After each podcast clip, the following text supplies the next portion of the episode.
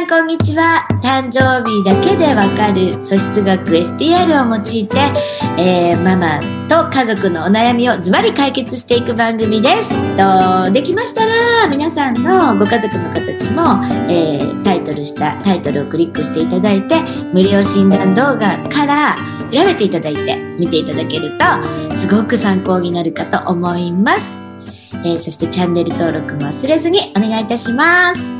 ということで、えっ、ー、と、今日も、うんと、バンコクのエリちゃんとつながっておりますけれども、エリちゃんのね、ずっとずっと悩んでたんだね、かわいそうにね。SDR 基礎講座も受けていただいたんだけれども、どうしてもね、受けてね、知識で分かったって、あの、腑に落ちなければ使えないんですよね。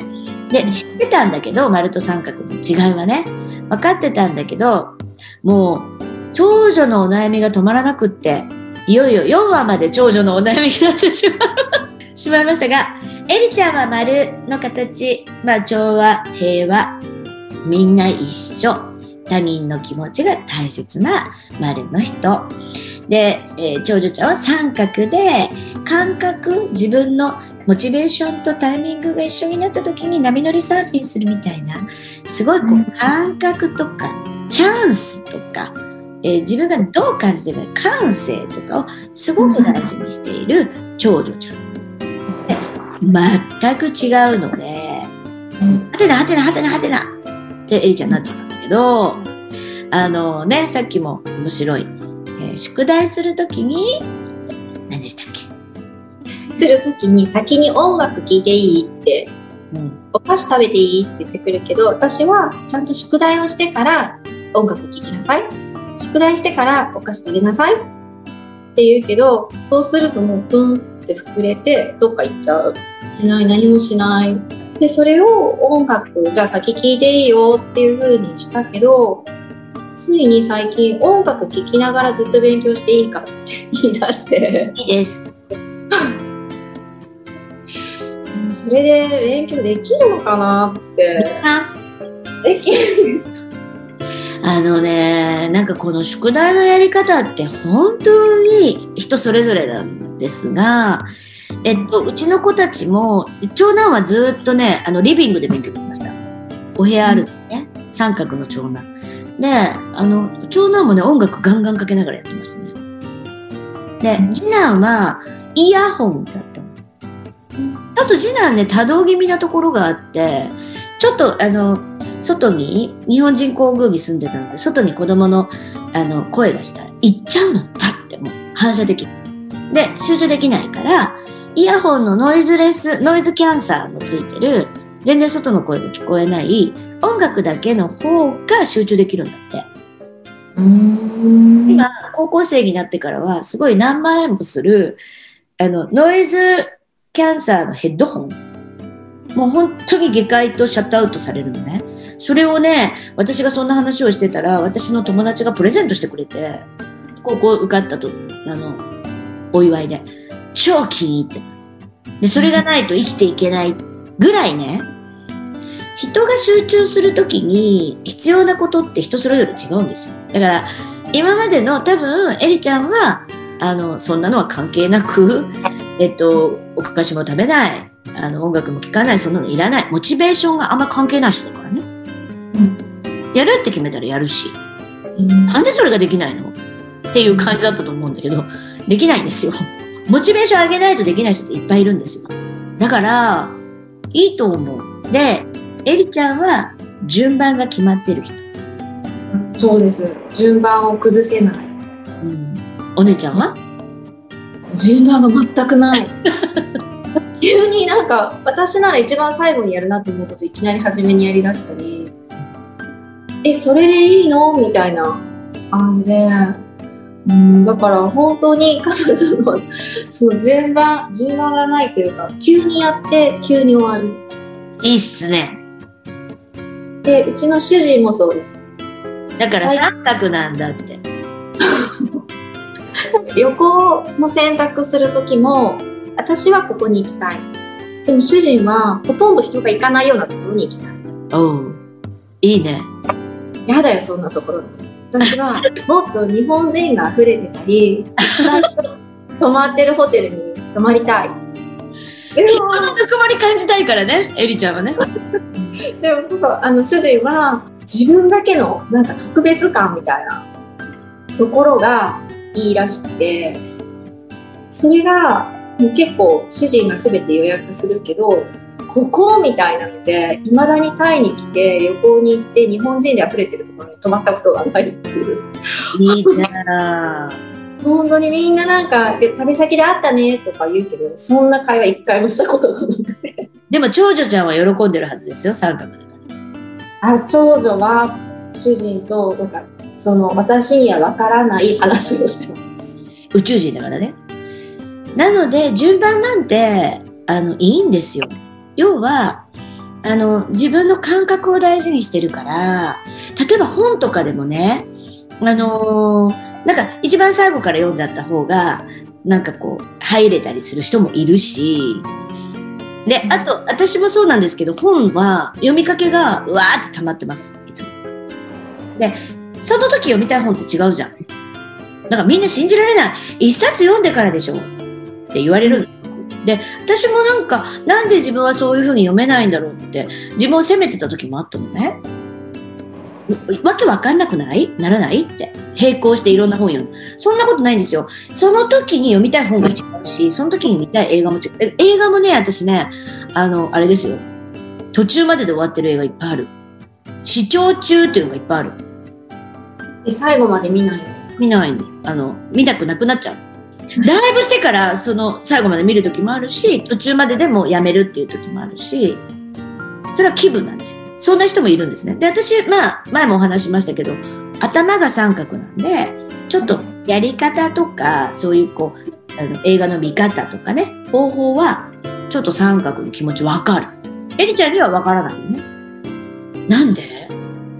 見てからでしょとか、宿題も、やってからでしょって思ったけど、それは3分の1の人だけのものなんだよ。だ丸の人には通じるけど、エリちゃん家には、もう残念ながら丸がいません。エリちゃんしか。なので、みんなお母さんのこと変だと思ってるよ。え、次女もですか？次女も四角でしょ？次女は、次女の四角ワールドがあるから。ああ。確かに。次女は、勉強の仕方で言うと、うん、でもちょっと容量がいいので、一番最後に答えを見てから解くとか、なんだろう、長文とか読解とかでも、先に質問読んでからピピピって当てはめるとかっていうことができるのが四角ね。三角もちょっとそれっぽいことができます。感覚なんで。丸はできません。もう、一個一個一文一文丁寧に読んでってわからない単語があったら調べて、それで分かるようになってそれが感動するんじゃん、って思ってるんだけど。それを言ったんです長女に分からないところ国語辞典で調べてで言ってそれで一個ずつ調べながら理解しながらやるんだよって国語の説明をした時に長女が「えだって国語辞典学校にあるから分かんない」って言われて あ調べる気ないなと思って全く興味ないんでそんなことだから分からないことが気持ち悪くないの。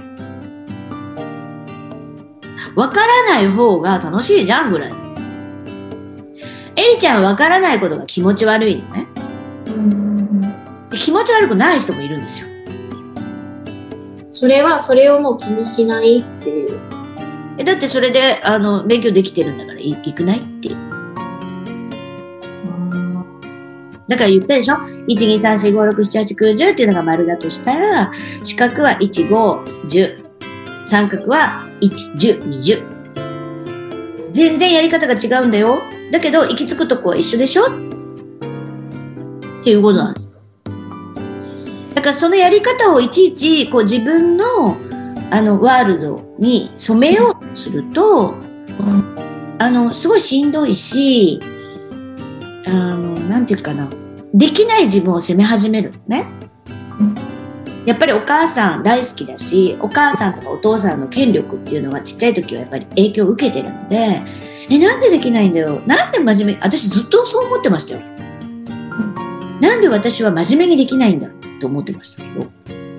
今大人になったから、ああ、なんか STR も習ってこういうやり方だったんだ、私はって思いますよね。うん。すこぶる容量が良かった。なんかずっと、あの、長女がピアノをやってて、ピアノの音符が読めなかったんです、ずっと。おでも、ピアノの音符じゃなくて、いつも耳で聞いて覚えて弾くみたいなので、なんとか、え、やってきたんですけど、本当に音符が読めなくて、私はすごくもうそこが不安で、もう長女と、なんかもう本当に毎日バトルみたいな。幼稚園の長女とバトルみたいな感じをしてた時に、もう無理ってなって主人に言ったら、え、別に音符が読めなくても死ぬわけじゃないんだから いいんじゃない？そうだよ。もうそういう考えで、あ、ダメだ、この人と話してもダメだって思いながら過ごしてきて、でも本当に長女も読めなくて音符が。で、あるタイに来てから、まあ、お世話になってる家の先生に相談したら、全然大丈夫ですみたいなことを言われて、もういいやと思って、先生に任せよう、私も手を離そうと思ったそうです、そうです。だから、そういうピアノの先生みたいな先生に、あの、いっぱい、もう、もうだって4年生でしょ？うん、そしたら、あの、社会が育てる時期にもう入ってきてるんですね。9つって「つ」がつくまではお母さんなんだけど、えっと、10歳ってなるともう社会が育ってる。ですもう、もうエリちゃん役目終わったのね。一生懸命やったのね、エリちゃんは。で、社会の今度は長女ちゃんのこと分かってくれる大人を集めてあげることの方が大事。で、そのピアノの先生にしてみても、じゃあエリちゃんみたいな先生だったら、なんで音符が読めないの？